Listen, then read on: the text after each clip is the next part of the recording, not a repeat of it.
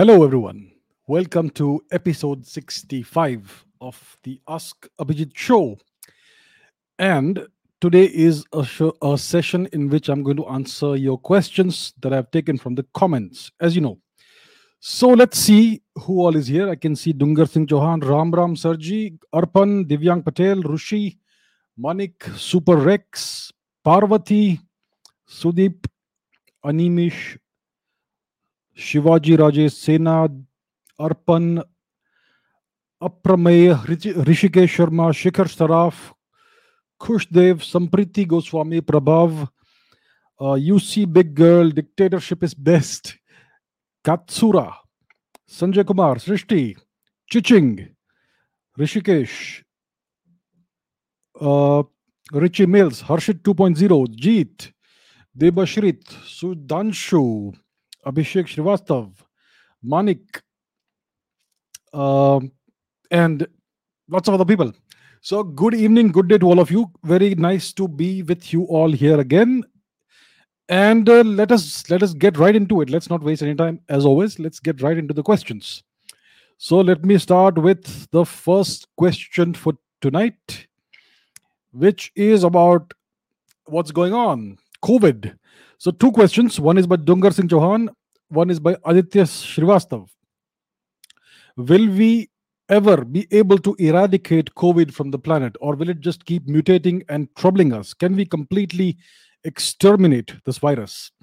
And is the Omicron variant of COVID a propaganda, or is it a real thing? And when will the lockdown game end? So, the first question is Will we ever be able to eradicate COVID from the planet? No. We will not be able to eradicate covid from the planet. The, the virus will keep mutating it will keep evolving it will want to become a successful virus as opposed to a failed virus. So what is the difference between a successful virus and a failed virus from an evolutionary perspective? Let's understand that. So viruses are very strange uh, creatures you could say they are extremely small much smaller than a bacterium a virus is is kind of like a crystal, but it contains DNA. It contains big bits of genetic code. A virus is like a genetic idea, you know. Uh, so that's what a virus is, and it infects uh, animals, humans, etc. And it wants to be successful in the sense that it wants to be able to live in the human host without troubling the human host too much so that it can replicate and it can pass on its genes to the next generation and so on and so forth. So take a virus like ebola. It it kills people in in i mean the the the mortality rate is extremely high more than 40 50% I, I think at least more than 40% so that is a virus that kills its host. That is a very bad virus. It is not going to survive for very long right? As opposed to that a successful virus is a is a virus that infects the host but doesn't cause any trouble to the host. So it is it's able to survive long term. So covid right now is not a very good virus in that sense from an evolutionary perspective because it does have a certain mortality mortality rate. The mortality rate is quite low actually. It's not a very harmful virus overall. But as it evolves it's going to become it's going to try and become more transmissible and less deadly to humans. That is its long term game plan for success. That's how evolution works. So the newer variants are going to be more transmissible. It'll be it will become easier for these viruses to try to pass from pass on from one person to another.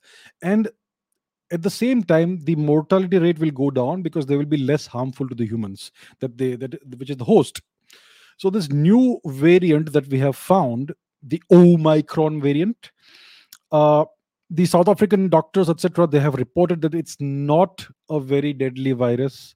It doesn't cause high rates of hospitalization. It doesn't cause uh, lots of deaths or any such thing but it seems to be more transmissible its transmissibility rate is higher. So that's exactly what I'm talking about. The newer variants are going to be more transmissible and less deadly.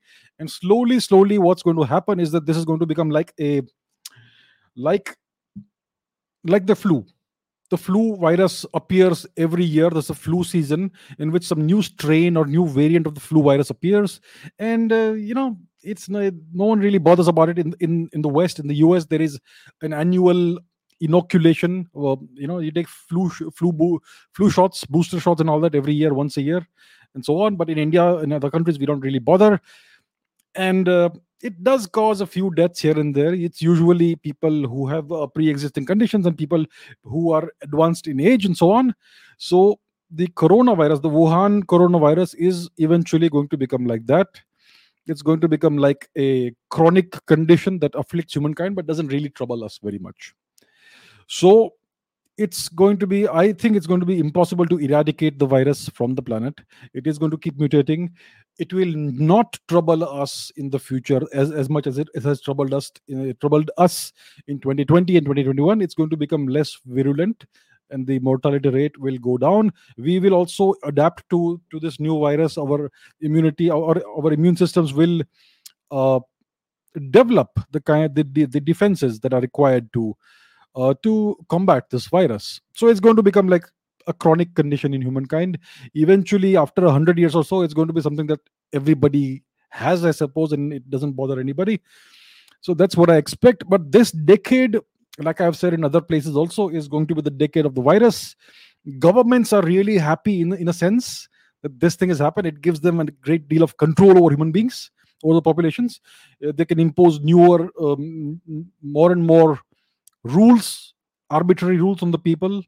Wear masks or else do this or else take a booster shot every year or else and so on and so forth. So the, we are we are witnessing an increase in authoritarianism, and this is going to go on for the next decade. They are going to every time some new variant appears, even if it is not as deadly as the previous ones, they are going to create a big panic. The media is going to create a big panic because the media is funded by well various global players and uh, the pharmaceutical pharmaceutical companies are profiting from this so it's going to go on. So it, this is going to be the decade of the virus.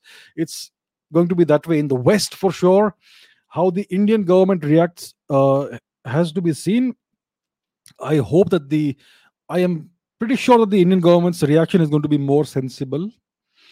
Uh, right now there is a wait and watch uh, policy being adopted to the omicron variant but uh, and i hope that we are not going to shut down air travel and all that. We have just begun uh, we were sup- india was supposed to uh, restart air travel uh, from foreign countries and all and so on uh, in december. So i hope that there is not paused. India needs to reopen completely. And we have already uh, inoculated we've already vaccinated i mean more than a billion people at least one dose so we just need to go on and finish this job, two vaccinations, and I think then we can see how it goes. So I don't think that it's going to be a big problem, this Omicron variant, but uh, the political game is going to go on for the foreseeable future. That's how it's going to be. This is the so called new normal, like everyone says. Okay, next question. Okay, this is a question I've got a lot of. Lots of people have asked me this question, so I've taken three such examples. It's about the lady Kangana Ranaut. Uh, Chaya says, What are your thoughts about Kangana's statement that India got independence in 2014, not in 1947? Uh, the second is, uh, What are your thoughts on what she said recently, 1947 May, Bhik May Milithi, etc.? Uh, Deep Roy says, the real question is that India got independence in 2014, etc. So, uh, what she says, what what I've heard is that she said that uh, Bharat को स्वतंत्रता 20 2014 में मिली थी 1947 में नहीं मिली थी 1947 में स्वतंत्रता भीख में मिली थी और something to to that effect so that's the kind of statement she made do i agree with it i agree with her completely 1947 was a transfer of power it was an undemocratic transfer of power from one set of crooks to another set of crooks who were selected by the british who were leaving but the system say, stayed the same right the constitution that was imposed upon India undemocratically was a foreign constitution. It is foreign in its morality, in its laws, in its uh, values, everything. So, what independence is that? Kahan hai swatantrata, right? Where is the azadi that they speak about? And her second statement is that India got independence in 2014, not in 1947. About that, I don't quite agree. India still has, hasn't got independence in, in 2014. E- Even today in 2021, we don't have real independence. We are still laboring under this foreign constitution, under the foreign laws, under all these institutions in India that are all British in origin. These laws that are British in origin, everything that we are governed under is British or Western or European in origin. We are not governed uh, under our own uh, civilizational values we don't have laws or constitution or governance that is rooted in indian civilization values. So we are still it's it's just as if we are still under foreign occupation. And the worst thing is that everybody in india is so brainwashed they don't realize it. They actually like it right?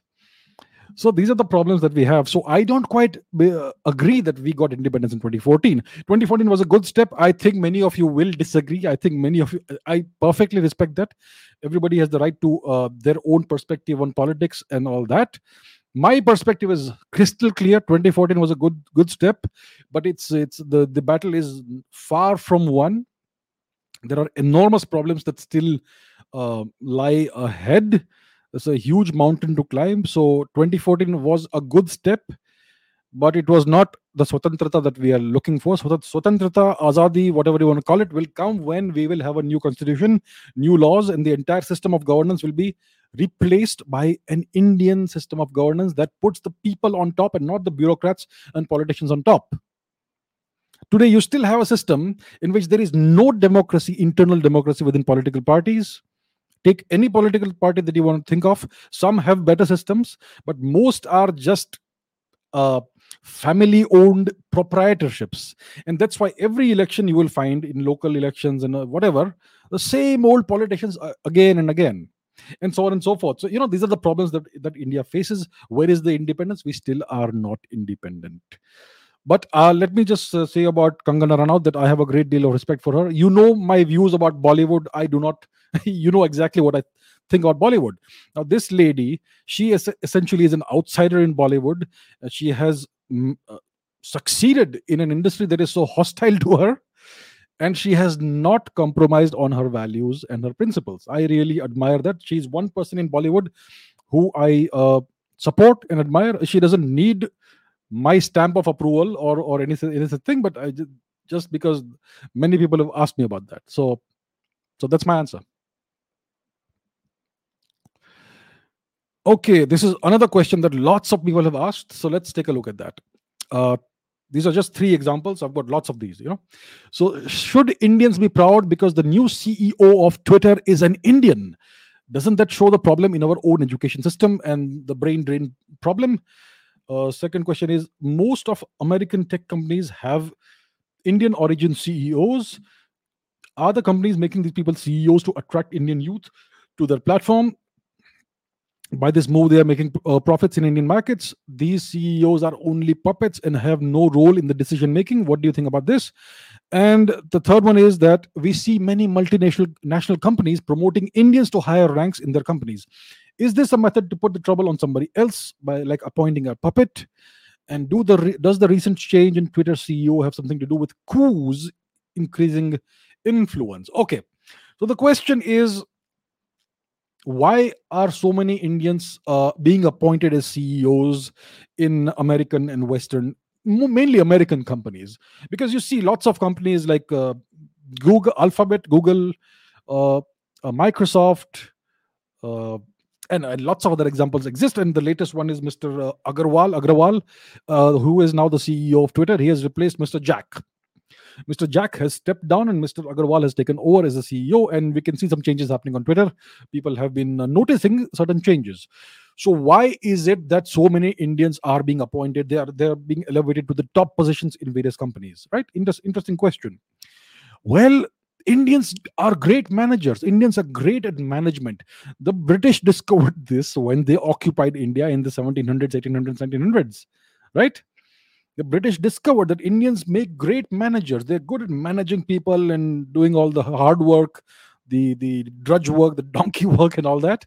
So, and that is a, a skill that Indians seem to have in in in in abundance. and indians are very hardworking when they go abroad they are determined to succeed at any cost they are very well educated they have all the traits all the qualities that makes a good manager and a good employee and all that and that's why because there are so many indians there they, they are succeeding uh, and indians as we know are, are a very successful minority community or minority minority group in the us so that's one of the reasons why these people are being elevated as CEOs, chief executive operators, uh, um, officers, and so on, very high level positions, but they don't own these companies. They are simply the top employees. So, Mr. Sundar Pichai is the top employee in Google or Alphabet. Mr. Satya Nadella is the top employee in Microsoft. Mr. Parag Agrawal is the top employee in Twitter, but these are employees. They are not owners.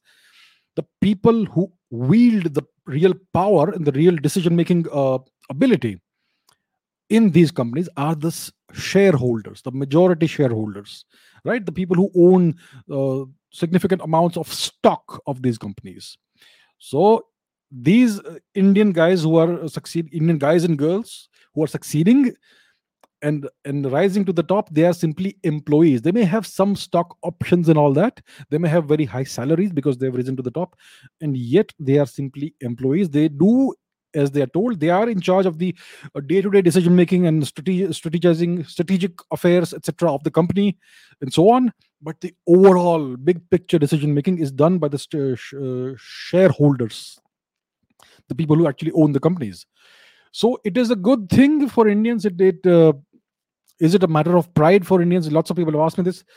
Well, it tells you that Indians can succeed. Indians have the qualities to succeed and rise to the very top of the, of the biggest companies in the world. Clearly, so Indians have this unfortunate inferiority complex. So that should kind of alleviate a little bit of that. But again, the thing is that it doesn't really uh, help India in any way.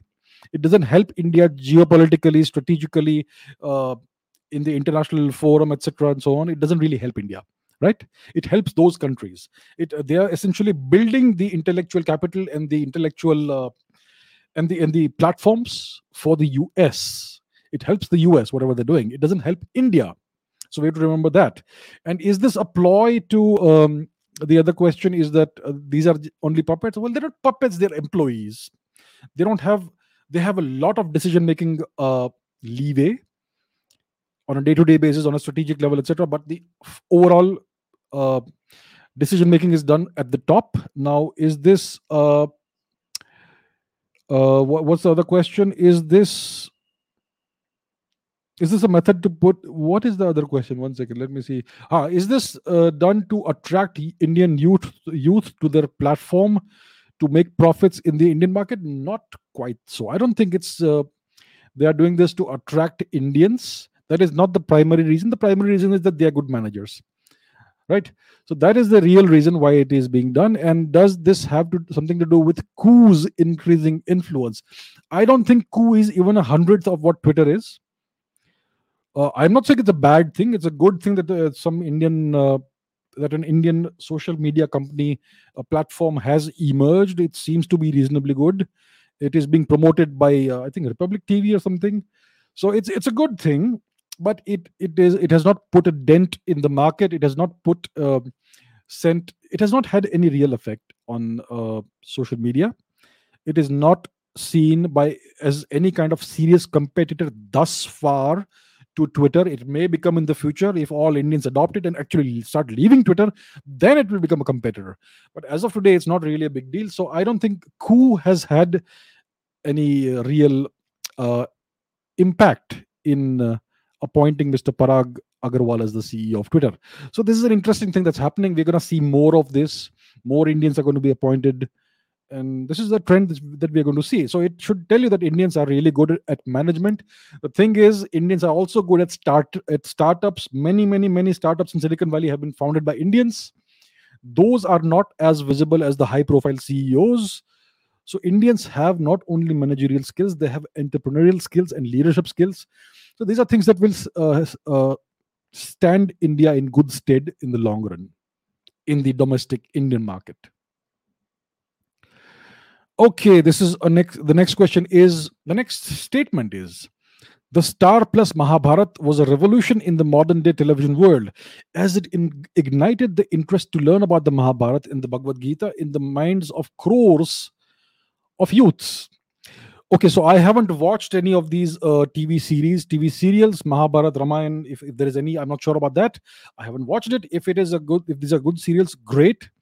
Uh, if it has ignited the interest to learn about these uh, parts of India's ancient history, it's a very good thing. But let me issue a word of caution, my dear friends. I had put up this uh, poll on uh, on the community tab of this channel asking uh, I'm, looking at here uh, looking at it here on a different screen. The question was what is your primary source of knowledge about the mahabharat? Uh, i had given four options. I have read an english translation. I have read a translation into in an indian language. I have watched a tv series and i have got it from wikipedia and the internet. These are the four options. So 71% said that their primary source of knowledge for mahabharata is tv series. 9% said wikipedia and the internet. 13% said English, uh, Indian language translation, and 7% said English translation. So 80% of the people, of the respondents, there are like 17,000 votes, which is a significantly good sample. So 80% of the respondents have said that their primary source of knowledge for the Mahabharat is either a TV series or Wikipedia and the internet. Listen, I don't mean to make fun of anybody, okay? This is a serious matter, right?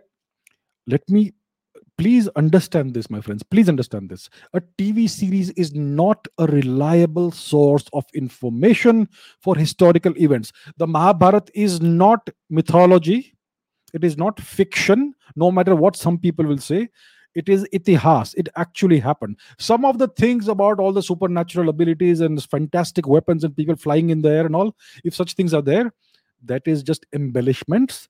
Much of it is just allegorical but it is all rooted, grounded in actual events that happened in the deep antiquity of Indian history.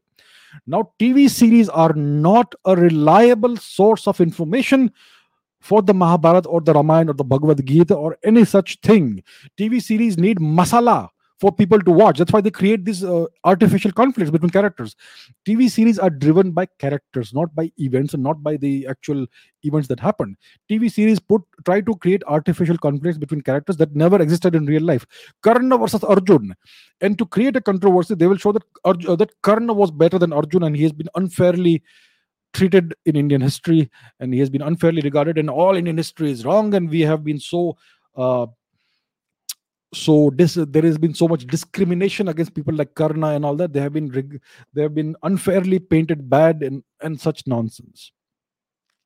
So tv series will always distort history in order to get more viewership more trps please please my friends understand that you cannot rely on a tv series to uh, draw your uh, to, as the primary source of knowledge for these things. Many many many i mean hundreds of comments i've got that you are wrong abhijit.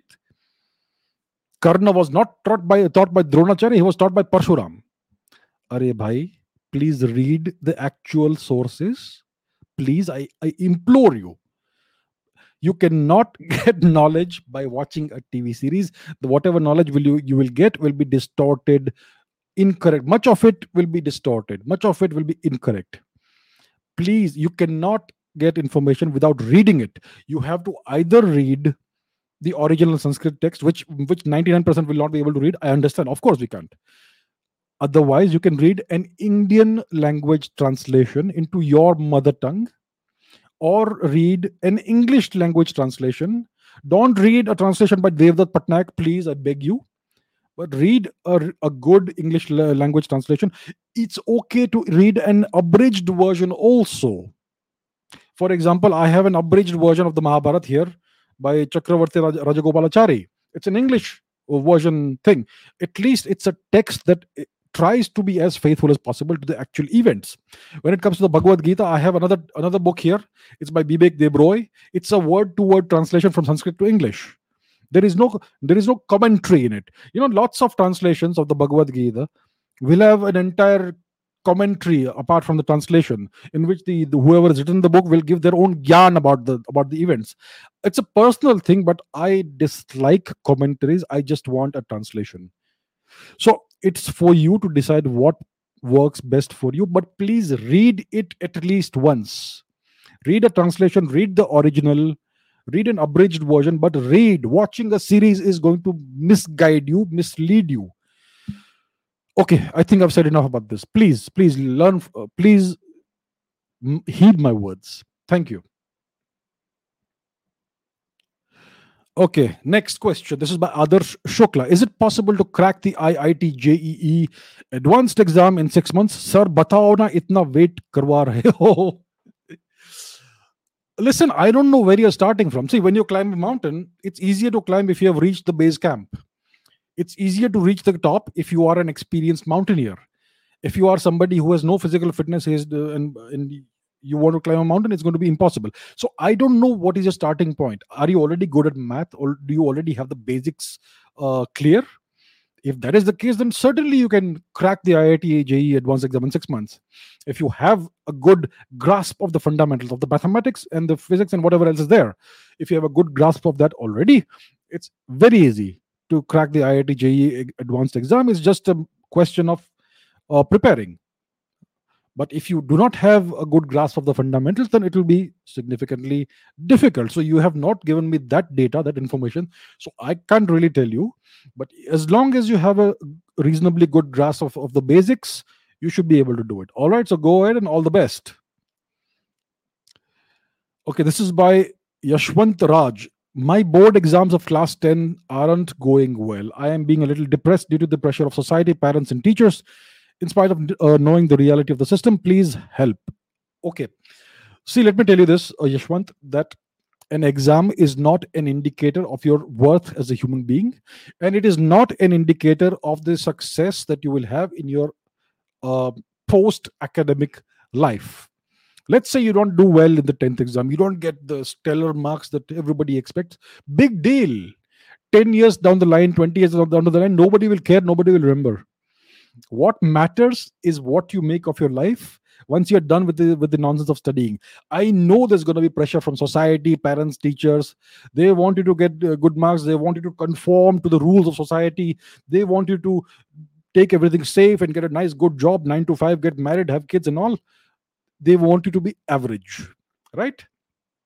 And uh, many exceptional people don't do well in academic life I can give you hundreds of examples. So the thing is this I understand that you are a young guy. We've all been there.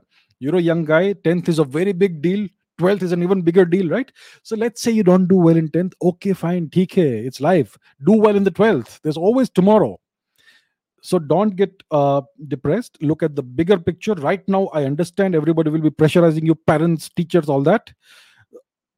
It's okay you need see the thing in life is that you have to develop a thick skin and you need to stop worrying about what others think and stop trying to please people. Do what pleases you do what is best for you but after understanding the realities of life. So if you think that this pleases me but it's going to be it's going to end uh, cause you to fail in life don't do that. But if you have a reasonably good plan then you should follow that. Uh, so the thing is see we are not born to please everybody we are born to discover our own path in life and then follow that to the best of our abilities. So there are ups and downs in life. You will sometimes do badly in exams. You may not do not do very well. It's all right. Take it in your stride and look for the future and take the next step and do well there. All right? So what i can say is that do not get depressed.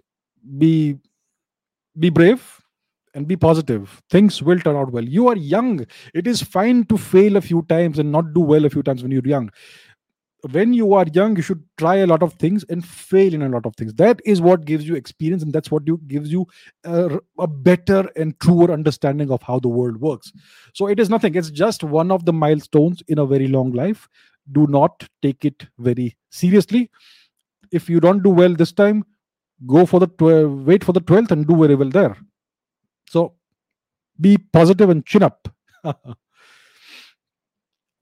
All right. This is by Romal Momand. Uh, I'm a Pashtun, but then why do Israel and Jewish people claim that Pashtun tribes are one of the lost 10 Jewish tribes?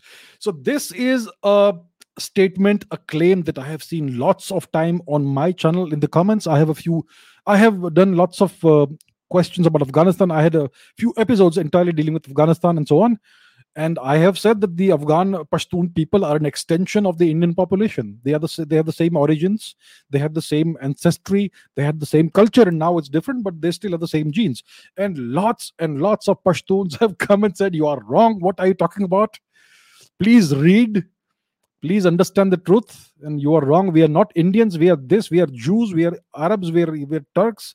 We are uh, israelis uh, or, or persians or something but not indians.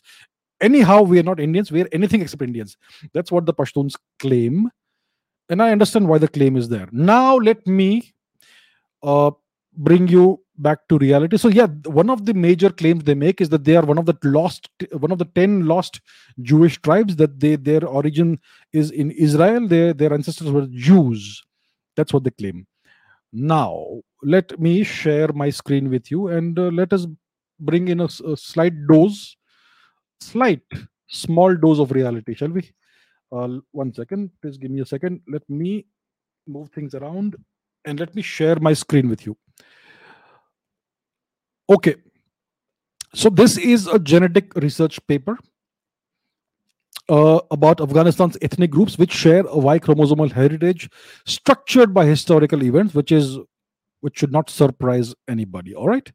So let's take a look at what it says. See, it says this haplogroups autochthonous to India, which means that originate in India, were found more in Pashtuns and Tajiks than in Uzbeks and Hazaras. Okay, that is point number one. So Pashtuns and Tajiks are more are closer to India genetically than the Uzbeks and Hazaras. Let's take a look at this. Uh, the Afghan Pashtuns and Tajiks are closer to North and West Indians than to the other Afghans like Hazaras and Uzbeks. Well, there you have this again. Now let's take a look at one more statement prevailing Y chromosomal lineage in Tajiks and Pashtuns has the highest observed diversity among populations of the Indus Valley. Now, what is Indus Valley? That's India, present day Pakistan and India, but mainly India. Uh, various analyses have identified a significant affinity between Pashtuns, Tajiks, North Indians, and West Indian populations. Well, once again, you see that. Again, West India, North India gene flow from Afghanistan, gene flow flow to Afghanistan from India, marked by the Indian lineages L, H, and R2, also seems to involve mostly Pashtuns and Tajiks, right? And the gene flow, etc., suggests that interactions could have existed since at least the establishment of the region's first civilizations, the Indus Valley and the BMAC. Well, how interesting is that? Where is the Israeli lineage? Where's the where is the uh, Jewish lineage? now let me show you another paper. This is a different research paper. Again, genetics, Afghanistan from a Y chromosomal perspective. So let's take a look at this. Right? It says that our study demonstrates genetic similarities between Pathans from Afghanistan and, uh, and, Pakistan, both of which are characterized by a predominance of the haplogroup R1A one R1, A1A, and so on. Now, if you have been watching my channel and have, if you have been listening to what I've been saying over the past many months, R1A1A, R1 itself is Indian origin. It's an Indian origin haplogroup, all right? And what this paper actually finds, if you read it in detail, is that over 50% of the population of Pathans, Pashtuns in northern Afghanistan carries this Indian origin haplogroup. And if you go down south of Afghanistan, then the percentage increases to more than 60, 65, 67% of Pashtuns carrying the Indian origin haplogroup R1A. So once again, it tells you that the Pashtuns are of Indian origin. Where is the Jewish lineage or whatever it is? And this is just two papers. I can show you lots more, but then I will spend the whole day doing this. I've shown you two genetic research papers. Look around, there are lots more. Every single piece of research tells you that Pashtuns are an extension of the northern and western Indian population, of the Indian population itself, because there's no real difference between North and South India, which again is borne out by genetic research papers. Of course, some research papers try to impute some kind of affinity between the Pashtuns and the Jews, but that is just there is just uh, they're just trying to create something out of nowhere there is no actual evidence hard genetic evidence that actually ties these two ethnic groups so Afghans, Pashtuns, and Indians, they are the same, uh, the same ethnic group essentially. All right. So, so that's that's what I can say about this. So I have just demonstrated from two research papers. Look, look around. There are lots more research papers which will corroborate the same thing. So this entire business of the Pashtuns being Jews is a myth. Pashtuns are descendants of ancient Indians, and that's that's just a fact. All right. This is by Ayush. Ayush says if Gandhi Ji's satyagraha or something like that was not useful, then how did the farmer protests become successful? Because they were also like satyagraha. Also, once Albert Einstein said that future generations will not believe that a man like Gandhi would have even walked this planet Earth. So, according to your theory, even Einstein was a fool. so, essentially, I'm a fool, right? So, Ayush ji, what I would say is this are the these farmers protests that you speak about were they like satyagrahas a satyagraha is by definition a non-violent peaceful protest yes. What happened on 26th of uh, what happened on republic day 2020 was that a gandhian peaceful protest? And have you heard of all the murders that happened during the farmer protests? And all the people who died etc do you know of the violence that went on in the farmer protests? Do, do you consider that to be satyagraha? I mean, sir, what are you talking about? Okay, you said that they were successful. They were not really successful. The government has just done the pragmatic thing right now and called off the farm laws because of certain things.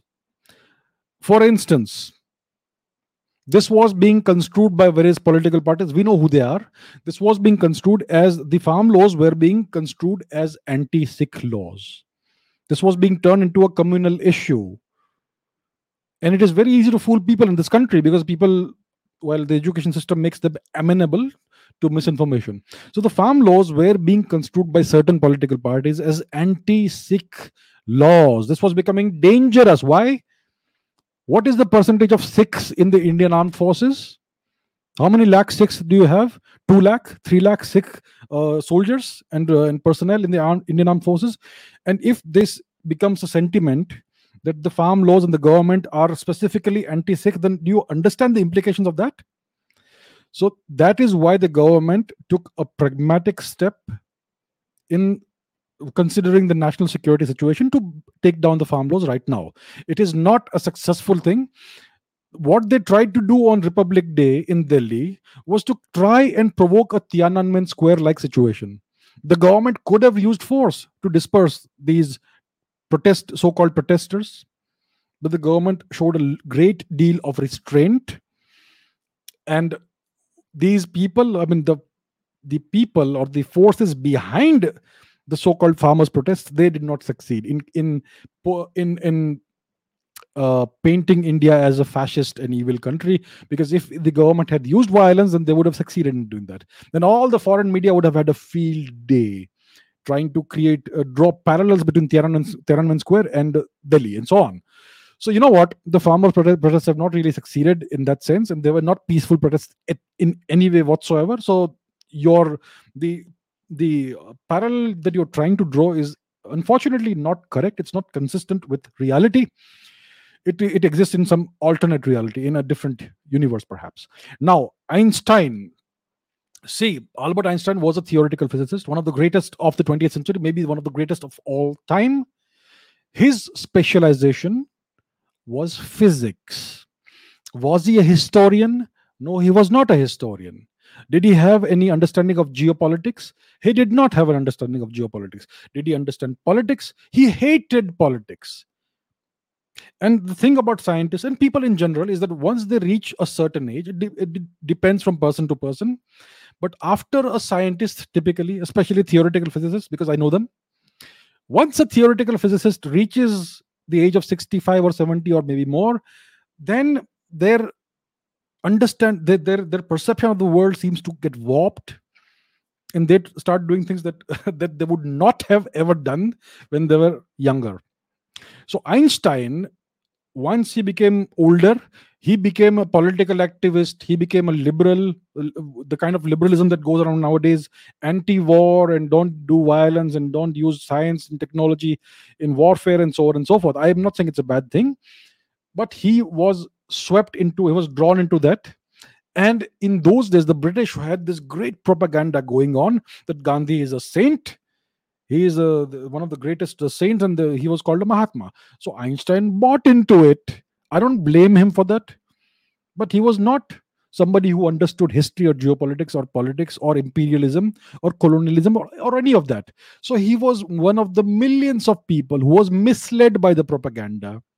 He was not a fool when it comes to theoretical physics but he was a fool to get into politics and to get into these things did he understand Gandhi? Of course, he did not understand Gandhi. He did not understand how the world works. He was a scientist, and scientists are good at what they do.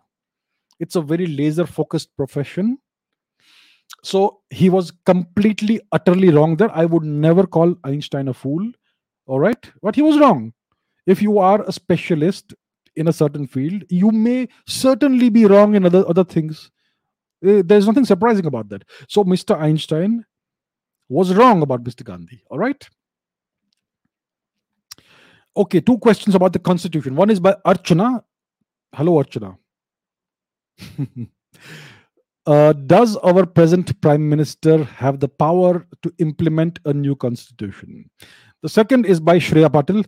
Do you think the current system, that is the constitution, laws, bureaucracy, judiciary, etc., obstruct and resist the process of forming a new constitution and then implement it, which is replacing the constitution?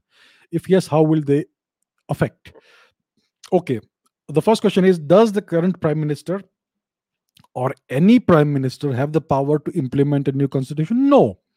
There is nothing in the constitution of India that allows you to discard the constitution and start and create a new constitution. It simply won't allow it. It is designed to stay here forever. A, a, bunch of old men who wrote this constitution in, 19, in, in 1948, 49, 50. We are supposed to, in the 21st century, live by the, this 500 whatever page constitution that they wrote. It is supposed to govern us forever in the 21st century, 22nd century, 23rd century, forever. That is the way they have designed the constitution. There is no provision in the constitution that allows you to discard this constitution and bring in a new one right? Even if you want to do a constitutional amendment or change some part of the constitution you need all kinds of it's a very long convoluted procedure that essentially involves the legislators or legis, legislatures of the entire country of all the states and so on and so forth. It's a very long drawn out process. The entire process is designed to be slow cumbersome and resistant to any kind of change or progress. So if the prime minister wants to do it he will not be do, able to do it constitutionally. And the laws the bureaucracy the constitution judiciary and so on and so forth of course they obstruct they the process of forming a new constitution or or doing any kind of significant change in the country. It's almost impossible to do anything such as that. So in the future someday hopefully soon if or when a new constitution is brought in it is going to be brought in through extra constitutional means so we're gonna have we're gonna have to wait for a leader with the fortitude to be able to do that. Right. This is by Tiger Commando Squad. The question is Tamil is known as the oldest language, even though it's the second oldest language. But why is that? And why are the so called Dravidian languages different from the so called Aryan languages? By the way, my mother tongue is Telugu. Wonderful. So, first of all, see, yesterday I was on uh, a discussion on the Jaipur dialogues uh, with Dr. Neeraj Roy, uh, Dr. Shiv Shastri, Mr. Oak, and uh, Sanjay ji, obviously. So the discussion was about the Aryan invasion theory, and Dr. Shiv Shastri made a very interesting point that there that we have we are supposed to have two language families in India the Indo-Aryan language family and the Dravidian language family. And the Indo-Aryan language family is part of the Indo-European language family. So according to this theory, there should be more commonality between Indo Aryan languages and European languages because they are part of the same language family. And there should be very little commonality between the Indo Aryan languages and the so called Dravidian languages because these are two separate, different language families. And yet, what we find is that what do we find? We have 40 50% commonality between Indo Aryan and so called Dravidian languages. And we only have 5 10% similarity. That too, if you go deep down into uh, linguistics between Indian languages, Indo Aryan languages, and Indo European languages. So, Indo Aryan languages are so close, are, are very close to Dravidian languages and very distant from Indo European languages. And yet, we are supposed to be part of the same language family as the Indo European languages and not the Dravidian languages, which makes no sense whatsoever from the perspective of logic, linguistics, or anything else. So, this entire story of Indo Aryan and Dravidian language families, two different separate language families, is a myth. It's a lie. We're to have to do we're going to have to analyze indian languages a priori from beginning from zero without any assumptions at all. And that day will come when we we start our own linguistic linguistics research programs in india. Now tamil the question uh, which you asked is tamil is known as the oldest language even though it's the second oldest language. That's what uh, many people believe. I mean this is a claim that uh, people from Tamil Nadu make all the time. Tamil is the oldest language. Uh, it is it has been around for millions of years, or thousands of years, and it is way older than Sanskrit, and so on. Okay, that's what they say. Now, the oldest uh, known examples of the Tamil language are from Sangam literature, from around 300 BCE at the oldest. The oldest examples are from 300 BC Sangam literature. What is the meaning of the word Sangam? Does anybody know the meaning of the word Sangam? It means a meeting, a fraternity, a gathering, an academy. In which language? In Sanskrit. Sangam comes from Sangha in Sanskrit. The oldest Tamil literature has a Sanskrit name. That's isn't that strange? Right? So the oldest evidence hard evidence of Tamil is from around 300 BCE. Now let me explain some. Let me let me reveal something strange. There is a village in Guntur district of Andhra Pradesh. It's called Bhattiprolu. Bhatti Prolu in Guntur district of Andhra Pradesh. In this village, there is a very ancient archaeological site where they have found evidence of the old, the oldest evidence of the Telugu language. And this evidence is from around 400 BC, which is at least 100 years older than the oldest evidence of Tamil. So, Telugu, from the data, from the evidence that we have, is older than the Tamil language. Look it up, Google it, Bhattiprolu. So Telugu from this evidence is older than Tamil. Sanskrit goes back thousands of years. The oldest uh, known evidence that we have is from uh, the Mitanni kingdom in Anatolia, which is from 1500 or so, something like that, BCE. But the, that is only the and the and the Sanskrit which is found there is late Vedic Sanskrit. Late Vedic it is way way older uh, way i mean it, it comes many it, it comes a great deal of time after the rig veda. So the rig veda was clearly written way before that and so on and so forth. So you know what? Tamil is not even the second oldest language. Telugu from the evidence that we have is older than tamil. I, I wonder why the people of, of telangana andhra pradesh don't know about this I suppose your teachers and your textbooks don't teach you or don't want you to know about this. So, the, from the hard archaeological evidence, Telugu is older than Tamil. There you go. Avinash says, Do all spiral galaxies rotate in the same direction? Does the Milky Way galaxy spin clockwise or anti clock or counterclockwise? You know what? There is no up or down in space. Whether it is clockwise or counterclockwise, whether it is leg spin or off spin, depends on where you're looking from. There is no up or down. So if you look from one position, it may look like clockwise. If you look from another position, it may look counterclockwise. Clockwise. So they so rotate in various directions. There is no uh, universal plane like you have a galactic plane. So you will find galaxies in all kinds of orientations as seen from Earth. Some will be beautiful spirals because we are head on some will be flat discs i mean i mean you know the, the flat disc kind of thing because we are seeing it side on and so on and so forth. So there is no up or down in space. The rotation can happen in any direction as seen from our vantage point from earth. So that's just how it is you know there is no up or down. The this this uh, sensation of up and down clockwise counterclockwise is just because of the gravity of the earth and we are tied to the earth. That's why we see th- see the universe from that perspective. But in space there is no gravity there is no up or down. So you will see galaxies rotating in every which direction okay bobby asks how did china influence india historically was the influence marginal? When did India and China first contact each other? What are the original borders between India and China? Or, or was it always Tibet and India and such? It seems that within their own records, they never occupied the southern portion, at least through force, which we had called Indochina. So, when did a migration occur from China to Southeast Asia? See, we don't have any clear evidence of a migration from China to, to Southeast Asia uh, the genetic origins of the Southeast Asian people are quite div- diverse.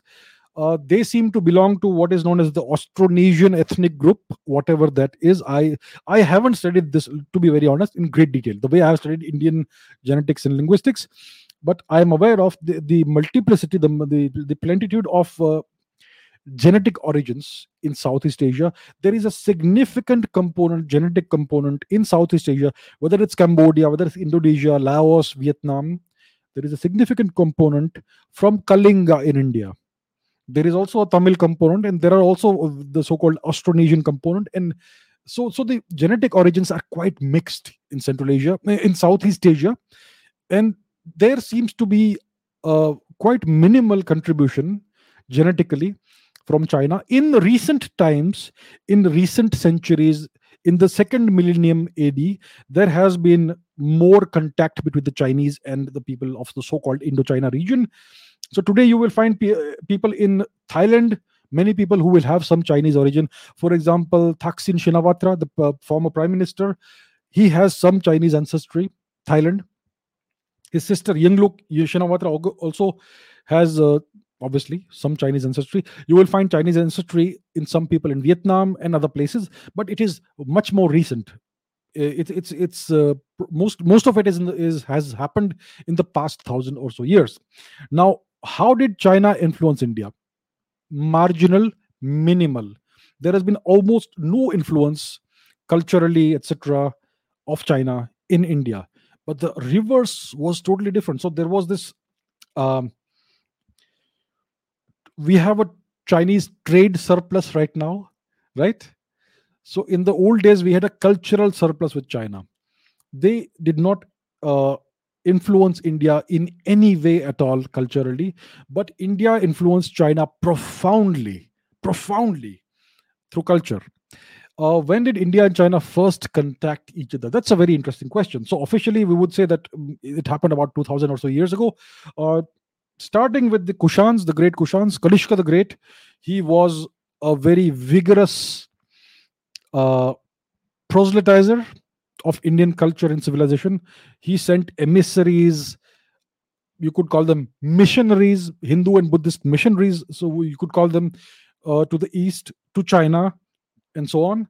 So that's when the rigorous, the vigorous, and the uh, these uh, cultural contacts started. So these were emissaries and merchants, etc., who went from India into China, into, into Eastern Asia, starting from Kanishka's time. But here's the thing when you look at China's mythical history, if you look at the mythical founder of China, who was the Yellow Emperor or something, he is supposed to have come from the West. So he is supposed to have been a non Chinese person, the mythical ancestor of all the Chinese people. So, if you look back into old Chinese myths, you will find that their founding myths are all are actually people who came from the west. In west of China, you had center of heaven, Tianzhu, which is India. Of course, we don't have any uh, hard evidence of that, but this is the Chinese founding founding myth, right?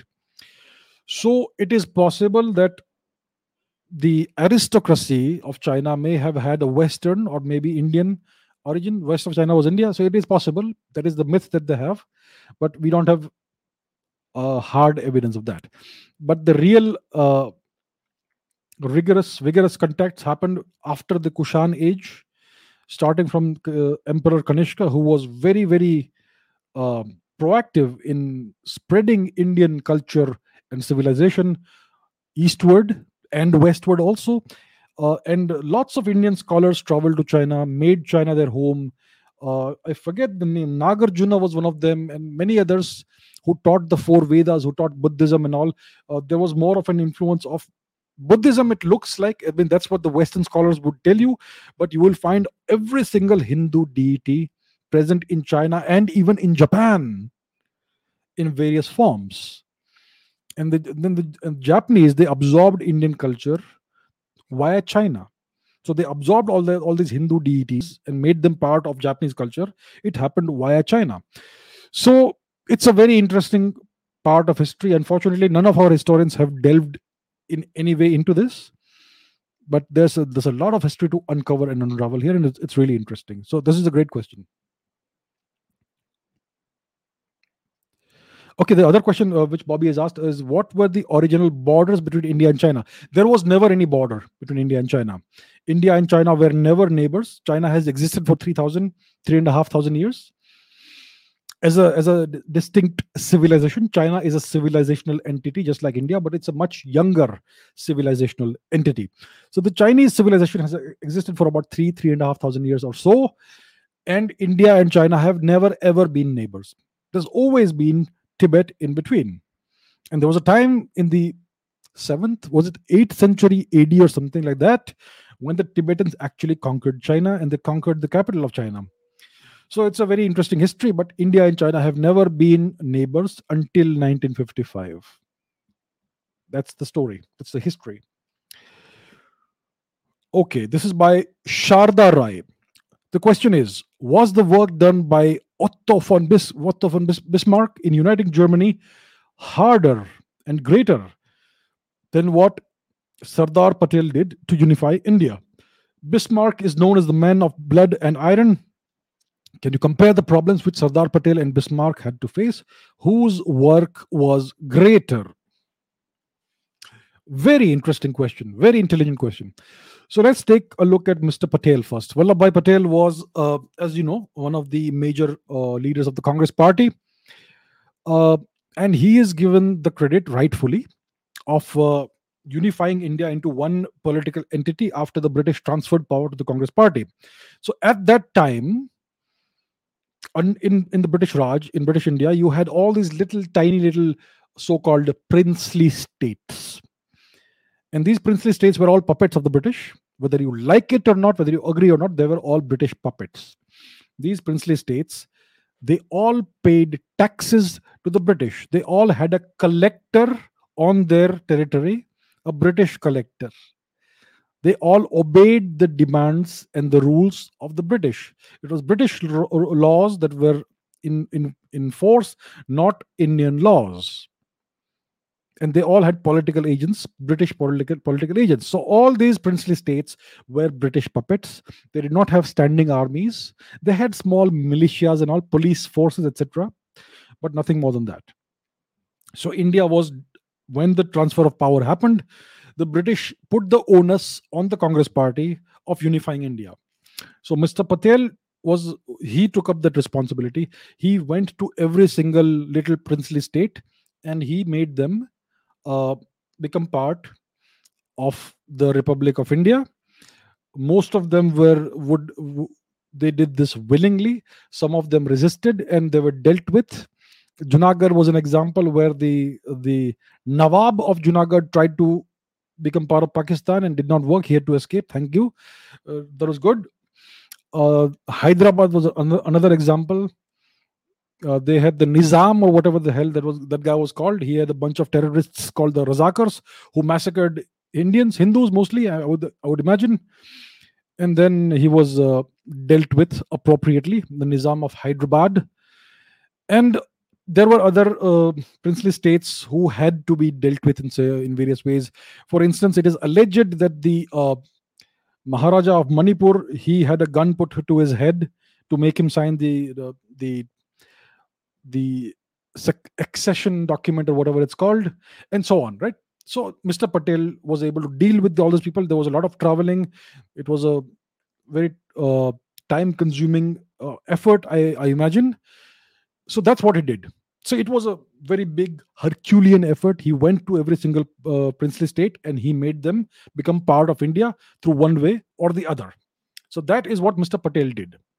Now, Otto von Bismarck is the great Iron Chancellor of Germany. Uh, 19th century, we're talking about. So he gave this great blood and iron speech in, I think, 1961, 62. I think it was 1962 and he said that Germany will rise not through soft power or whatever it is, but through blood and iron. So he understood the importance of, of hard power. At that time, there was no Germany. There were lots of German states, German speaking states. The people all spoke German. They were divided between two Christian sects, Protestant and Catholic. In the south, you had the Catholics, in the north, you had the Protestants. The region known as Prussia was in the north northern regions of Germany. It was mainly Protestant, and you had uh, the Austrian Empire, which was again mainly German speaking, but uh, they were all Catholics, and you had lots of other uh, German speaking uh, states, you could say, who all had their own rulers. They had their own armies and all. Saxony, Bavaria. Uh, and so on and so forth. I don't remember all the names. So it was a fragmented, divided uh, land, right? There was no nation of Germany. So what Bismarck did was he went to war multiple times. I think there were at least three wars during uh, that took place under his leadership. He was originally the one of the main state, one of the main uh, uh, in a leadership position, you could say, in Prussia. He went to war with, I think, Denmark, and he got back uh, Holstein and Schleswig or something like that. I don't remember the exact names, but yeah, he went to war with Denmark. He was able to regain territory, German territory, territory from the Danes. He went to war with Austria. He defeated Aust- I mean, he personally did not defeat Austria. It was a very brilliant general in his army who defeated the Austrians in seven weeks. And then he was magnanimous to the Austrians. He did not uh, impose humiliating terms on them. He just made sure that they never become part of a unified Germany. That was the only condition he imposed on the Austrians. Then he went to f- war with France. Napoleon III was the emperor of, or, of France. He went to war with France. France was defeated and there was a lot of politics and lots of diplomacy involved very aggressive ruthless diplomacy i'm com- I'm, I'm compressing a whole career into 5 minutes but he did all of this there was a lot of blood lot of iron he defeated austria he defeated uh, the the danes uh, there was some conflict with the italians also there was potential conflict with with russia with the with the british and there was a war with the french and he won all the wars and he unified germany into one single nation he was the kingmaker. He turned the king of Prussia into the emperor of Germany. It was a long career. And after all of this was done, unification, he went to work on internal affairs of Germany because this was a, this was a newly unified nation. It had to be made a coherent, cohesive whole internally. So the last two decades or so of approximately of his career was, was spent in integrating Germany internally and he was very successful at that some failures obviously everybody has but overall he was very successful uh, he he was removed from power in i think 19 uh, sorry 1890 or thereabouts. And he predicted that in the next 20 or so years europe is going to tear apart again and there's going to be war. And his prediction was off by 4 months. He predicted world war 1 and his greatest achievement is that after Germany's defeat in World War One, the nation that he had unified did not disintegrate. And after Germany's defeat in World War II, again, this nation that he had artificially unified did not disintegrate. It is you cannot think of a world without a unified Germany today. After World War II, Germany was divided into East and West Germany, and yet it all came back together again in 1990 91 or thereabouts. So, what he did, the, his actions Bismarck's actions in the 19th century, they are still resonating today. The music he played in the 19th century is still being heard, whether we realize it or not, in the 21st century. Right? So the task that he had taken up was enormous. He had to go to war with three very powerful foes right and he had to be diplomatically ruthless and so on so the task that he achieved in some senses in some ways could be regarded as much harder than the task that sardar patel had uh, in 1947 sardar patel unified an entire subcontinent but he never had to go to war. He never had to use any real violence. He never faced any real opposition. You could say that some princely states tried to fight but the militias they had were just police forces. They had they were no match against a professional army like the british indian army which the congress party inherited in 1947 or whenever that was. Even the portuguese tried to hold on to goa. They had an army of their own. They were easily defeated by the indian army. The hyderabadi razakars they were just a bunch of thugs. They were no match for the indian army. So there was no real internal resistance to the reunification of India under Mr. Patel. What Bismarck faced was orders of magnitude worse than that. He had to go to war against very powerful foes on three occasions. He had to, you know, so it was much harder. The thing that worked in favor of Bismarck was that all these 39 principalities that he unified, they were all German speaking, they were all Christian. So that was that thing worked in his favor. In India, we had all these different languages and all these different uh, you know sub-national identities that mr patel had to work against. So so yeah both had hard tasks. Mr patel never had to go to war but in some ways it was harder for him. The territory was much larger. In some ways it was easier for him. And so that's how it is. So there is no hard and fast comparison but i would say that bismarck what Bismarck did maybe most likely was a much harder thing to do, and its long term effect has been perhaps greater. Only history will tell. Let's wait another hundred years, and our descendants will decide. But yeah, these are the two stories in brief of how these two people unified their respective nations. Okay, this question is I have seen people claiming that free higher education system will create unemployment. Is that true or is it just propaganda? So today it's true that lots of Indians are employed in the education system, whether it is public education or private education. Uh, lots of people want to become teachers or professors or whatever you, and it's one of the easier things to do if you have the right, uh, if you, if you do the right rituals if you pass the right exams and so on, it's it's reasonably easy to become a teacher or a professor in a college or a university or something like that. So essentially, what we are seeing today is that the education system is being used as an employment generation scheme. The stakeholders in the Indian education system are the teachers, the staff, not the students, not the not the citizens of India. The true stakeholders of the education system have to be the citizens.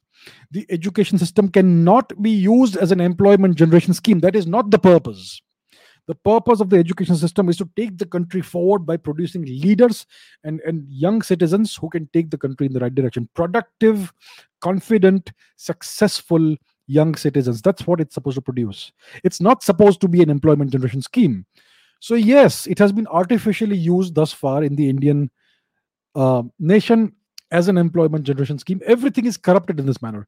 When you use a system in a way that it is not it is not supposed to be used, that is called corruption.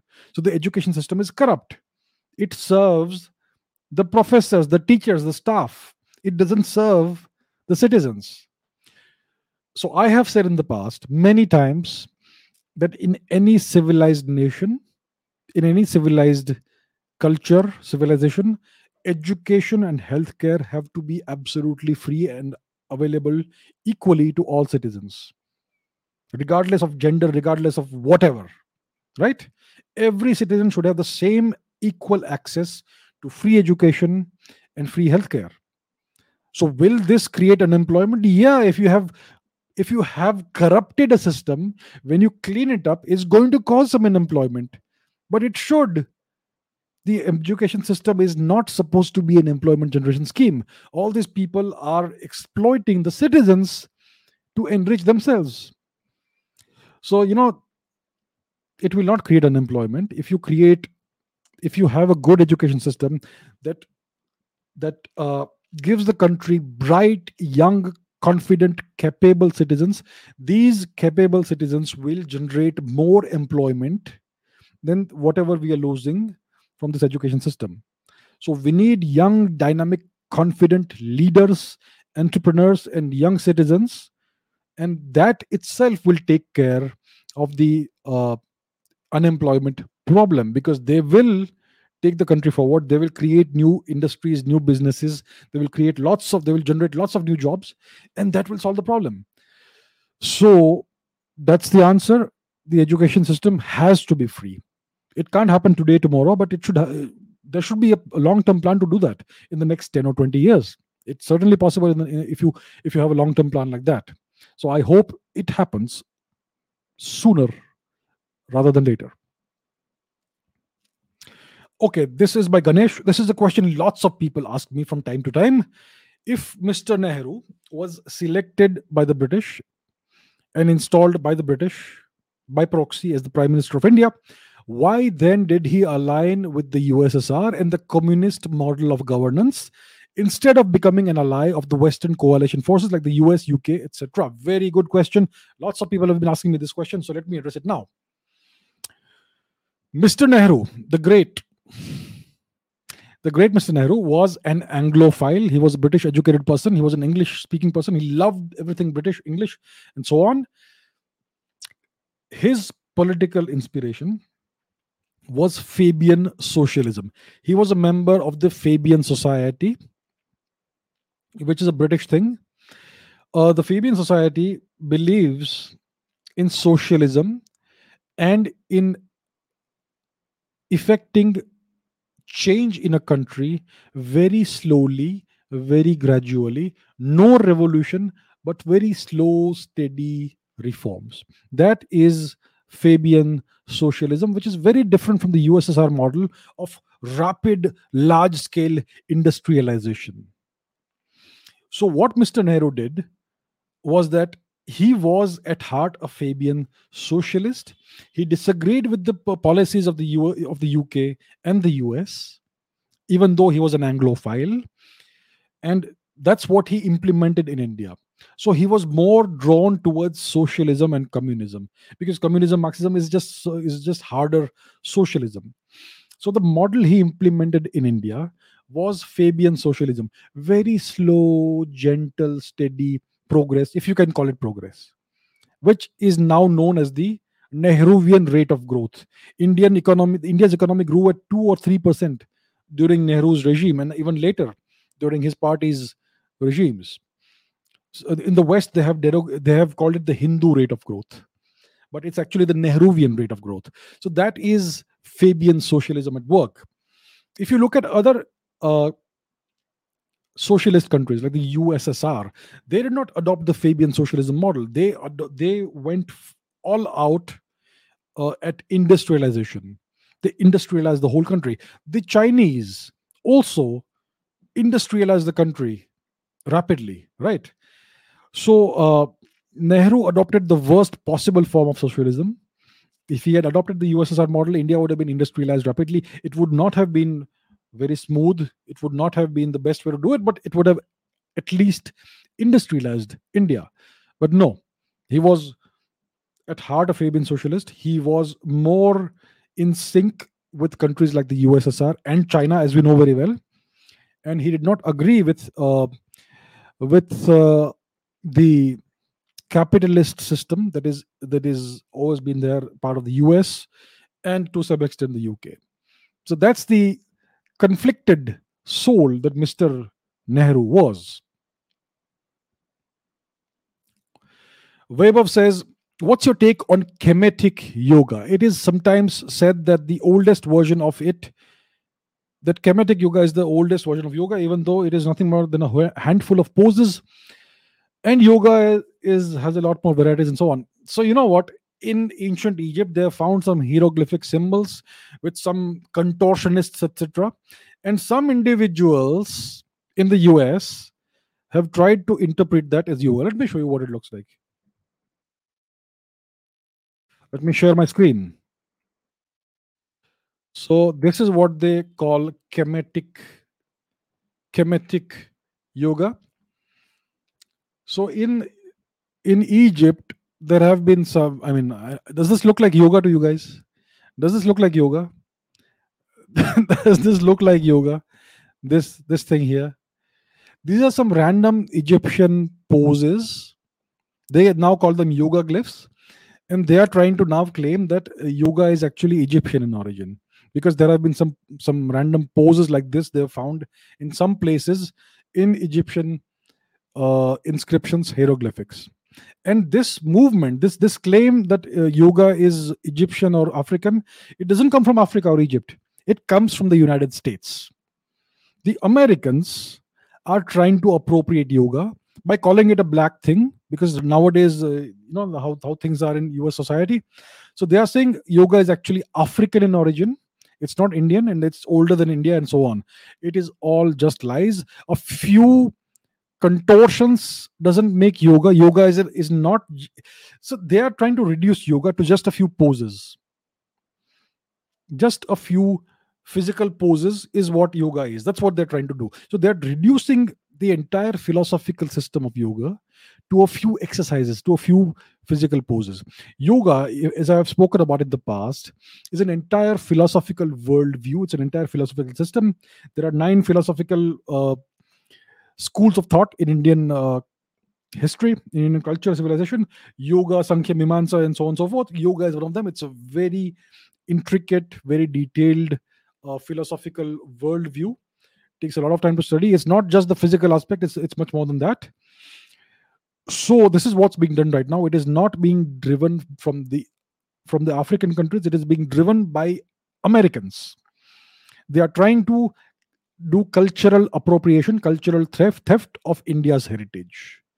And we know that uh, we we have that there are examples of yoga poses, archaeological examples of yoga poses in the Saraswati Sindhu civilization, which are way older than anything you find in Egypt.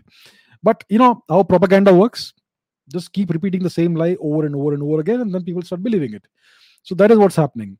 Just like they stole pranayam and cold air, cold water treatment from Indian sadhus, the so called Wim Hof method, right? Same way they're trying to steal yoga now, and they're trying to say that it's a it's an African thing, which is just lies, you know. So don't fall prey to this. And I wish the Indian government would do something about this to properly reclaim yoga.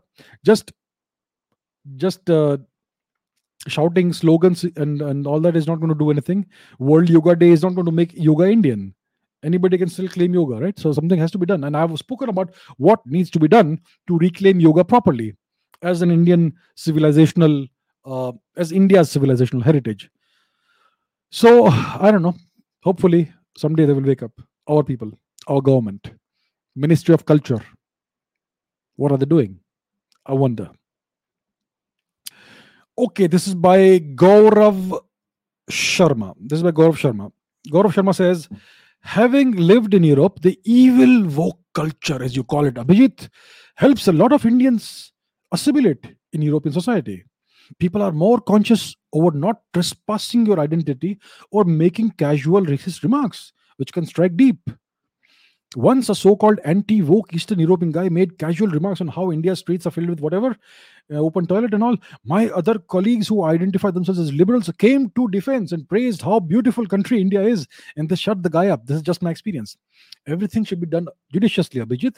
Neither to left nor to right. Come on, Abhijit. And why migrate into Europe or West? A lot of Indians have to unfortunately do it to for the earning opportunities. Our great, great supreme leader is not able to provide enough jobs and migrations, and brain drain has not stopped. A lot of Indians who face racism in the West are supported by this so-called evil woke ideology. Abhijit, Abhijit, you are so wrong. Okay, okay, okay. So let's analyze what Mr. Gaurav Sharma is saying. Look, this is your perspective, Gaurav. I respect your perspective. This is what you have experienced. Very good. Listen, let me explain something. I have lived in Europe.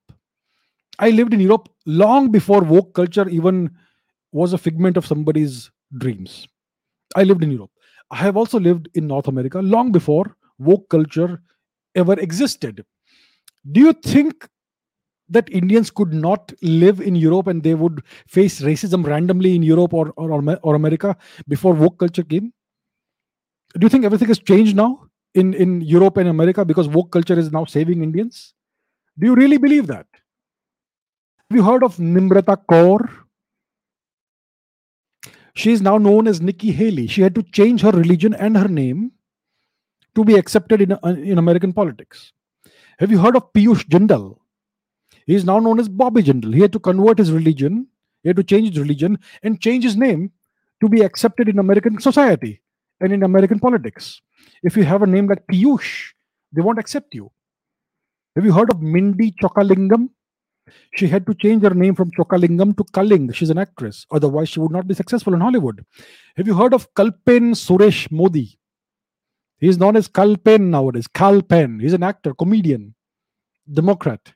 If he had continued calling himself Kalpen Suresh Modi, he would have failed as an actor in American society. Have you heard of Geetali Shankar? She had to be she had to rebrand herself as Norah Jones in order to succeed as a musician and a singer in, in, in the US. Why did all these people have to give up their Indian names and change their religion in some cases in order to succeed in the US? Why, why is it so? And today you have woke culture that is prevalent in the US, right? Why can't they uh, why, why can't they own their identity and their culture? And why why have you heard of this dismantling Hinduism conference that happened very recently in woke America? Do you, th- do you know the kind of things they spoke about and the, the, the things they spoke they said about Hinduism? If they had said the same things about a different religion, that would be completely unacceptable. But it is perfectly fine in woke America, in woke in the woke West, to be Hindu phobic, right? And recently, uh, just now, I spoke about how yoga is being stolen by the West. Indian culture is being stolen and appropriated, appropriated by the West. What is woke culture doing to stop that? Do Hindus, do Indians have any respect in the US? Yeah, sure, you can go there and work as a nice cyber coolie or something. You can earn a good good uh, salary but you have to keep your head down don't speak about your culture can can an indian lady wear a sari and a bindi in the in the us congress or house of representatives i know of uh, certain other ladies who can wear their religious symbols openly and proudly. Can indians do that? Does anybody dare to do that in woke america? So i would like to know i would like to know gaurav you know what? It, it's nice that uh, you have your perspective yeah? You have shared your perspective. That is good. I, I respect that. But unfortunately the perspective that you have it it is a result of seeing the world through a very narrow lens dikhne ka this is it if you if you broaden your horizons and you look at the problem from different angles and different perspectives you will understand that there is no such thing as what you're saying why do indians have to assimilate into the west why is that? Why do Indians have to give up their identity as Indians and Hindus and change their names to assimilate in the West? Do people from the Middle East have to assimilate in the West? Do do they have to change their names? Do they have to keep their religious and cultural identity suppressed to live in, with dignity in the West? But why do Indians have to do that? Please explain to me, Gaurav. So, sir, I, I thank you for sharing your perspective, but I totally disagree with it with, res- with the greatest respect. Right? So, that's just how it is. And woke culture, again, if it is so good, then what happened to the, to the natives of, of North America, the Native Americans? Why don't they have any rights? Why don't their lives matter in North America? The natives? Do you know the kind of marginalization they have to undergo? they are not second class they're third class citizens in, the, in, the, in, in north america in both north american countries their women go missing rand or you know routinely nothing happens no action is taken. They have to live on reservations in, in third world environments. There is so much discrimination. What where is the woke culture there? So please, sir, try to broaden your horizons and see the world from from uh, from 360 degrees, not only from your narrow perspective. That's what I would like to say. And this is not just for you, Gaurav, but for everybody. All right, moving on. This is by Rohan. When it comes to rare earth metals supply, China dominates this market by providing uh, finished raw materials at cheap prices. From electronic devices to electric motors of cars and machinery, everything needs rare earth metals. This requirement will rise in the future. Do you think the dominance of China in this market is a threat for India and the world? The percentage of raw earth of rare earth metal reserves per country is China 36%, Vietnam 18%, Brazil 17%, Russia 10%, India 5.75%. A very interesting question. So, what are these rare earths that uh, Rohan is referring to? Rare earths are metallic elements that belong to the lanthanide series on the periodic table. Scandium, yttrium, and a number of other metals are part of this. They are quite similar, and they are they are also found all together or uh, most often. That's how it is, and they are components in high technology devices, in LED lights, in smartphones, in computer monitors, flat screen TVs, digital cameras, and defense equipment. So they are very important, and China actually accounts for more than 95% of the global supply of these rare earth metals. So China has a stranglehold on the global supply, and that gives it a very significant geopolitical edge in the world. If you don't uh, accede to China's whims and demands, then they can squeeze you out. They can cut off the supply of these valuable indispensable rare earth metals to your market and then you won't be able to manufacture any of these high technology devices so let's say india wants to become uh, atmanirbhar in manufacturing india wants to start manufacturing all these devices but if we are completely dependent on china for these things then we have to agree to the to the one China policy. We have to keep quiet on Tibet. We have to keep quiet about the Uyghurs. We have to not support Taiwan. Do you understand how geopolitics works? These things currently has a stranglehold on the global supply of rare earths. That gives it a, a, a formidable geopolitical advantage. So it is high time for the uh, for the world to diversify. In India, we I, I'm not sure if I mean, you are saying it's 5.75% of the world's uh, reserves of, of rare earth metals. I don't see any reason to not believe that. So, in case that is correct, then well, India needs to look more. India is an enormous subcontinent. Why should there not be more reserves of rare earths in, in India? So I think we need to do more prospecting, more more digging, and I'm sure we'll be able to find more of that in India. So India needs, in in the whole world needs to diversify their supply of these extremely valuable metals and try to move away from the Chinese dependence. So, as of today, China has a very formidable geopolitical advantage because it has a stranglehold on the global market of this very important resource. So, it's a very good point that you bring up, Rohan. Very good. Okay, Karan says, You always say that a degree doesn't matter. But how can a person like me who wants to pursue a career in pure mathematics earn without getting a degree? So I have said a degree doesn't matter in most cases. In the future, degrees really won't matter if you if you want to get a job if you want to get a job in a, in a private company or something like for instance i've given the example of tesla which doesn't require a degree anymore. As long as you have the skills they will give you the job. Sooner or later the same thing will happen in india because now the whole world is changing. Ai is taking over. Automation is taking over. Now the people with the skills uh, who are the most comfortable at, at learning high technology will get jobs whether they have degrees or not it's going to happen in the next 5 to 10 years it's going to start happening but when it comes to academia that's where degrees will always matter so academia is not the real world. It's it's a different environment. If you want to be a mathematician and pursue a career in academia in pure mathematics, in that case you will need a degree. that in that case there is no workaround if you want to do, do a job in a private company in business in entrepreneurship or whatever and you and pursue mathematics pure mathematics in your free time then you don't need a degree. But if you want to have a career as a professor or a researcher in pure mathematics in a university or college or something in that case you will need a degree. So this applies what i have said it applies to the real world. The academic world is a, is a different world. It's a, it's a parallel universe of sorts. The rules are different there the, everything is different there so if you want to be a part of the academic universe in that case a degree is mandatory. But in the real world very soon degrees won't matter at all.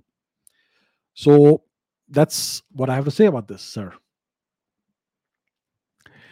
Okay subar out says why is gravity such a weak force? That's an interesting question. So here here's the number the force of there are four fundamental interactions four fundamental forces that we know of. The strong nuclear force the weak nuclear force the electromagnetic force and the and the force of gravitation. The the, for, the gravity is the weakest force that we know of. It is 10 raised to 40 times weaker. That is one with 40 zeros after it. It is that much weaker than the electromagnetic force that's how weak gravity is. Now, why is it so weak? We don't quite know. That is the great mystery of gravity. We don't understand gravity. Nobody can answer this question as of today why gravity is such a weak force. For instance, we have been able to trace back the origins of the other three forces to quantum particles, to the to the uh, to the to the bosons. So the strong electromagnetic, the, the, the strong nucleus boson, its its mediator particle is the gluon. The weak force has the uh, W and Z bosons, and and the and the electromagnetic force is mediated by the photon. So these are the quantum particles that mediate these forces. In the case of gravity, we believe we have hypothesized that the force that the, the particle, the boson, that mediates the force of gravity is the graviton, but we have never been able to observe the graviton thus far. It, it may be a very long time before we are even able to create an experimental apparatus that may possibly be able to do it. So, and, and here's the thing gravity is described by general relativity, which describes it from a sub millimeter uh, scale to the largest scales of the universe, light years, parsecs, and so on. So it's a very accurate theory, but this theory itself shows where it fails because the Einstein equations, the Einstein field equations, they break down when you reach the center of a black hole. They throw up these infinities, and infinity tells you that the equation is broken down. The theory has a flaw. The theory has a flaw because it cannot describe uh, the ultra microscopic uh, behavior of gravity. So that's that's what we need to try we need to fix. We need to find a quantum theory of gravity. If we are able to do that then we may be able to understand better why gravity is so much weaker than the other four uh, other, other three forces that we know of. So as of today gravity is the big mystery. And it seems to be intrinsically tied to the mysteries of dark matter and dark energy right? So that's where we are today. As of today we don't have an answer to why gravity is so weak. Like the same way we don't have an, uh, we don't have an answer to the question of what caused the big bang to happen. We know it happened. We know we have some idea of how the universe expanded and what happened but we don't know what caused the big bang to actually happen. Right? So there are many mysteries in physics in cosmology in astrophysics that we still don't have answers to and one of these fundamental mysteries is gravity. It's a very interesting and very good question to ask. And that's what all theoretical physicists are currently asking themselves. They're trying to find the answer to this question. Okay arnav says are the principles of ram rajya and chanakya niti the same or would they differ? So ram rajya is about internal governance. It's about um, it's about creating um, a kingdom, a culture, a society, a civilization that is governed internally by dharma in the in the most dharmic way possible, which uh, which is the best form of governance. So that is Ram Rajya. It's about internal governance. It's about good governance. It's about dharmic governance. That is Ram Rajya. Chanakya Niti is entirely different. So Ramayana, Lord Ram is supposed to have lived during the Satya Yuga, right? Satya, Satya Yuga, in which the world was very, very good. The worst form of evil you could imagine was Ravan. In today's world, which is Kali Yuga, you have Ravans everywhere. Right? There are people who even worship Ravan and they say that uh, he has been oppressed. So that is the kind of universe we live in today, in Kali Yuga. So Ram Rajya is not possible in Kali Yuga. In Kali Yuga, Chanakya Niti applies. So the great uh, Vishnugupta Chanakya wrote this treatise, the Artha Shastra, which is the Shastra of pure power. In the it's he's supposed to have lived about 500 BC or thereabouts. So that's when he wrote this. He was the mentor of the great Emperor Chandragupta Maurya, Emperor of India, and uh, so it is about it is a treatise about real politics. It's about how to deal with your competitors with your adversaries. It deals with internal governance. It deals with internal enemies and enemies of the state enemies of the nation enemies of the culture. It deals with external enemies. It deals with statecraft. It deals with spycraft. It deals with geopolitics multiple levels of geopolitics and all that. So it is an extremely realistic worldview it is all about hard power and various applications of power. It is the encyclopedia of power but it is a practical handbook of how to wield and apply power. So these are very very different treatises. Uh, i mean there is no treatise on ram rajya but the concept right? So these are very different concepts very different. Ram rajya is not possible in today's environment in today's society in today's world if Satyug were to happen again, then Ram Rajya can be uh, made possible. So Chanakya Niti is all about it's all about being realistic about the nature of the world. That you have Ravans everywhere, or, or even people who are way worse than Ravan. So it's very different, in short. Mayank says, What are your views about finding Buddhist caves below the Somnath temple by one of the IITs. Okay, I, I checked after I saw this question of yours. I checked out the thing, uh, the news report. Uh, they have found, see, the Somnath temple is a very, very, very ancient sacred site of the Indian people, of us, Indian people.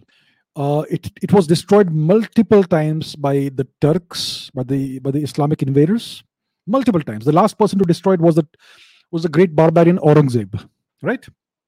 So this temple has been destroyed many times. It has been rebuilt every time.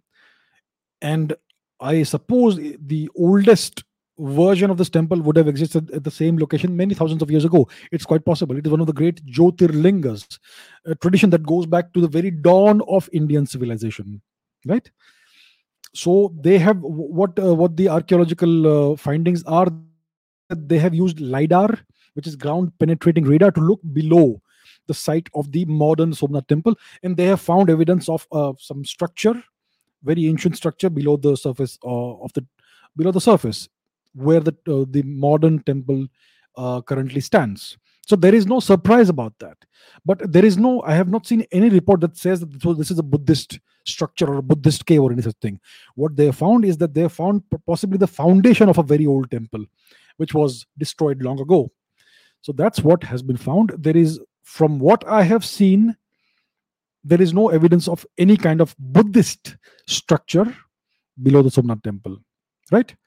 So if you if you have such a so any such thing, please uh, share the link and I will take a look. But from what I have seen, I'm quite good at finding information, so I have not been able to find any such thing that that, that any claim that there is a Buddhist structure anywhere there.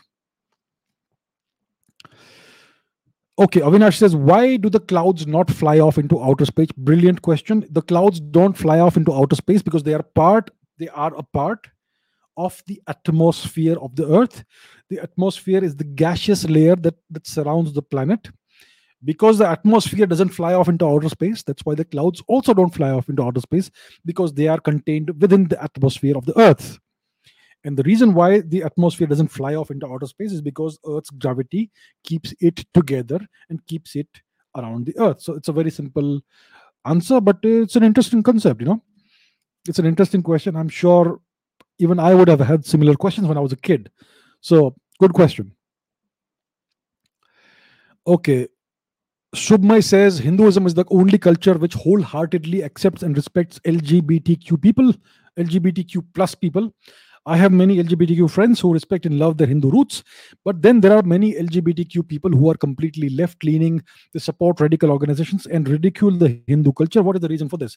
It is simple, it is brainwashing. The academic system, the academia in India brainwashes people into hating themselves, into hating their ancestors, hating their culture, their civilization, their roots. And the same applies to LGBTQ people or non LGBTQ people.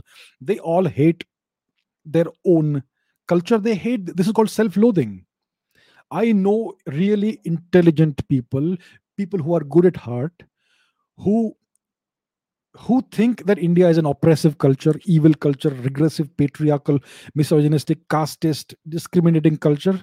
They support Pakistan's stand on Kashmir and they support China's stand on Tibet. They don't support India anywhere. Good, good-hearted people intelligent people but they have these this particular worldview. So this is what this is the brainwashing that the indian academic system the mainstream media the entertainment industry and politicians impart upon the youth of india. So the same thing is done to the lgbtq people also because they are part of indian society as, as they have always been. Hinduism or indian culture whether it is hinduism buddhism jainism I suppose Sikhism also possibly. So Indian culture has always accepted and respected various ways of life, including LGBTQ or whatever it is called.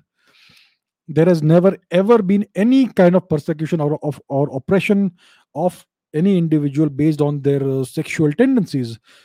Unfortunately, they, they, these these people, the Breaking India forces, have not been able to find a single piece of evidence of such a thing.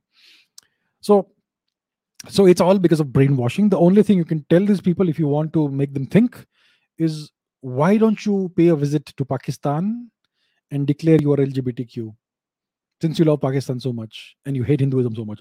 Or why don't you pay a visit to one of the arabic countries maybe the saudi arabia and declare there i am a lgbtq person. Please please will you go ahead and do that? Then you will realize the value of india and indian culture. It's as simple as that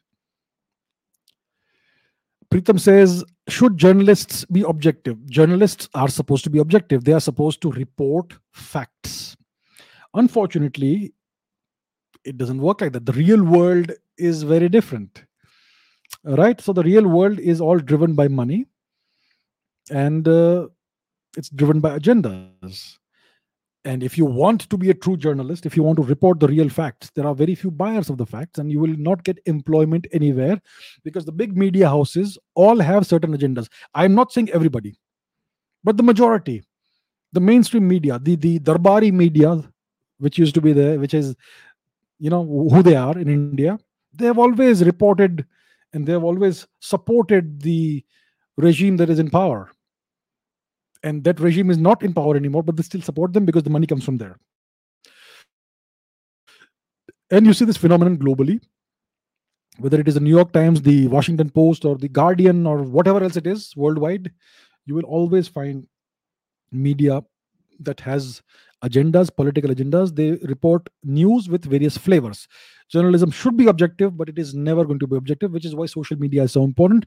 And that's why social media is currently now being increasingly censored so that the mainstream narratives are reported intact and they are not uh, challenged too much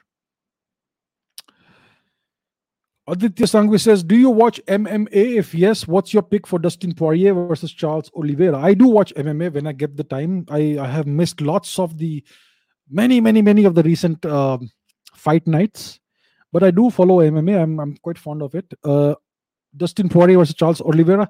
I I think Poirier is the sentimental favorite, uh, but Oliveira is the younger guy. He is on a he is on a hotter streak, and I think he has more more tools in the toolbox than Dustin Poirier. So I suspect it is Oliveira who is going to come out on top. But so I know predict, predicting things is is a fool's errand. But let me just say it that I think most likely Charles Oliveira will win this one. Right. I think I am I'm done with all the questions. Let me see what's being spoken about. What comments are there? What are the comments? Okay, I'll take a couple of questions from questions from the comments. What are your thoughts after the Jaipur Dialogues session? You looked super intrigued. Yes, I was really intrigued about uh, the revelations that uh, Dr. Neeraj Rai made. Uh, very, very interesting revelations. Uh, he spoke about the fact fact that which I did not know about at all, that the Indian population does not seem does not have Neanderthal ancestry. What I have said in the past on this very channel is that all non-African human beings have between two to four or two to six percent Neanderthal ancestry. So that is what that is the information I had until now. Now, yesterday, Dr. Neeraj Rai revealed a very startling fact that the Indian population, the population of the Indian subcontinent, predominantly does not have any Neanderthal ancestry. I'm not sure if it has been published yet, but I'll look for it. Uh, I'll contact him and speak to him about this. But yeah, very interesting revelation. So, if there was an Aryan invasion into India from Central Asia, from Eastern Europe or Europe or whatever, those guys do have Neanderthal ancestry. So if North Indians and so-called Aryans have European ancestry, there was an Aryan invasion, then why don't Indians have this Neanderthal ancestry within them? It completely wipes out the Aryan invasion claims. So that's a very interesting revelation that I found yesterday. And uh, we spoke about many other things. So it was very interesting, uh, especially uh, listening to Dr. Neeraj Rai. He's doing very interesting work. So yeah, so it's going to completely upturn the apple cart the new research that is going to be published in the next two to five years it's going to be a very interesting time all right let is hmm, some interesting comments i am seeing okay let me see something i have not answered before if i have got my views on brahmacharya i think i've answered that before um Mm-mm-mm. I am not sure what this means. Um, the thank you, thank you, sir. Thank you very much. Thank you very much. Appreciate it. Thank you. Yes, Aryan picnic theory. Isn't that interesting? Is there any other question? Uh, what's your view on authentic, reliable book, autobiography of yogi, holy science, misunderstood that it's Kali Yuga? You know what? I have read the this book, the autobiography of, of a yogi. I read it more than 15 years ago. Uh, like I have said, that I read to forget. When I read a book, I give myself permission to forget everything. And that's how I'm able to retain information. But unfortunately, it's been 15 years and I don't quite remember exactly what was there in the book I have an overall impression of, of what the book was about, but I don't remember the details. So in the in the future, if I read the book again, then maybe I will address this question. But as of today, I don't quite remember the de- details about the book. So sorry. Who was Queen Didda? She was a queen in Kashmir. That's what I can tell you. I don't know the details of her life in great detail. There is some controversy about her that some people say she was quite evil and ruthless. Some people say she was she say that she was a great queen. So that's an interesting uh, controversy, so to say. Maybe I will look into that in the future as well.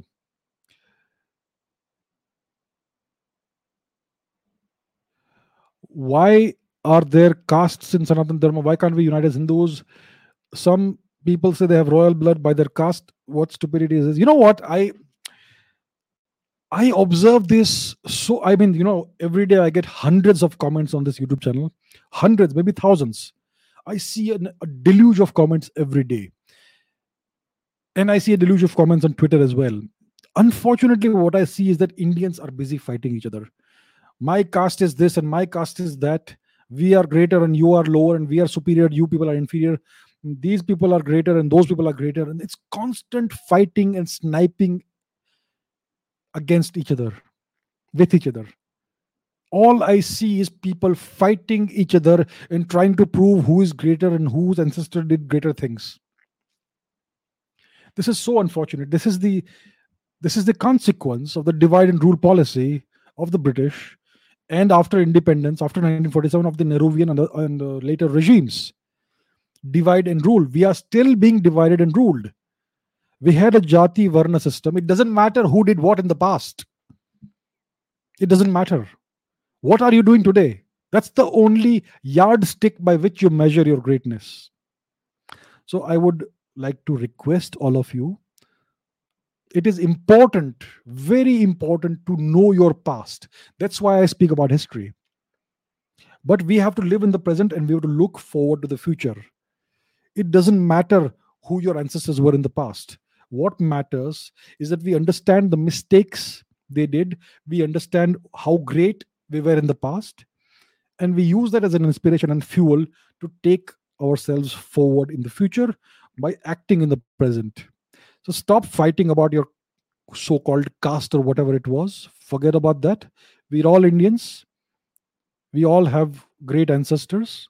Let's work together and take it take everything forward. That's all i'll say. All right. I think we have uh, okay so we are at the end of today's session. Thank you so much guys girls ladies gentlemen friends for all these questions. Very interesting. I i have got thousands of questions. I'm unfortunately able to pick only 20 30 per episode. So please don't feel disappointed that i did not pick your question. It is statistically very unlikely that i can pick everybody's questions. I try to pick the questions that will be useful for everybody as long as i mean in, in the long term. So i'll keep doing this and we will have a session tomorrow a live chat session so until then take care and i will see you tomorrow thank you Bye bye. Good night. Good day.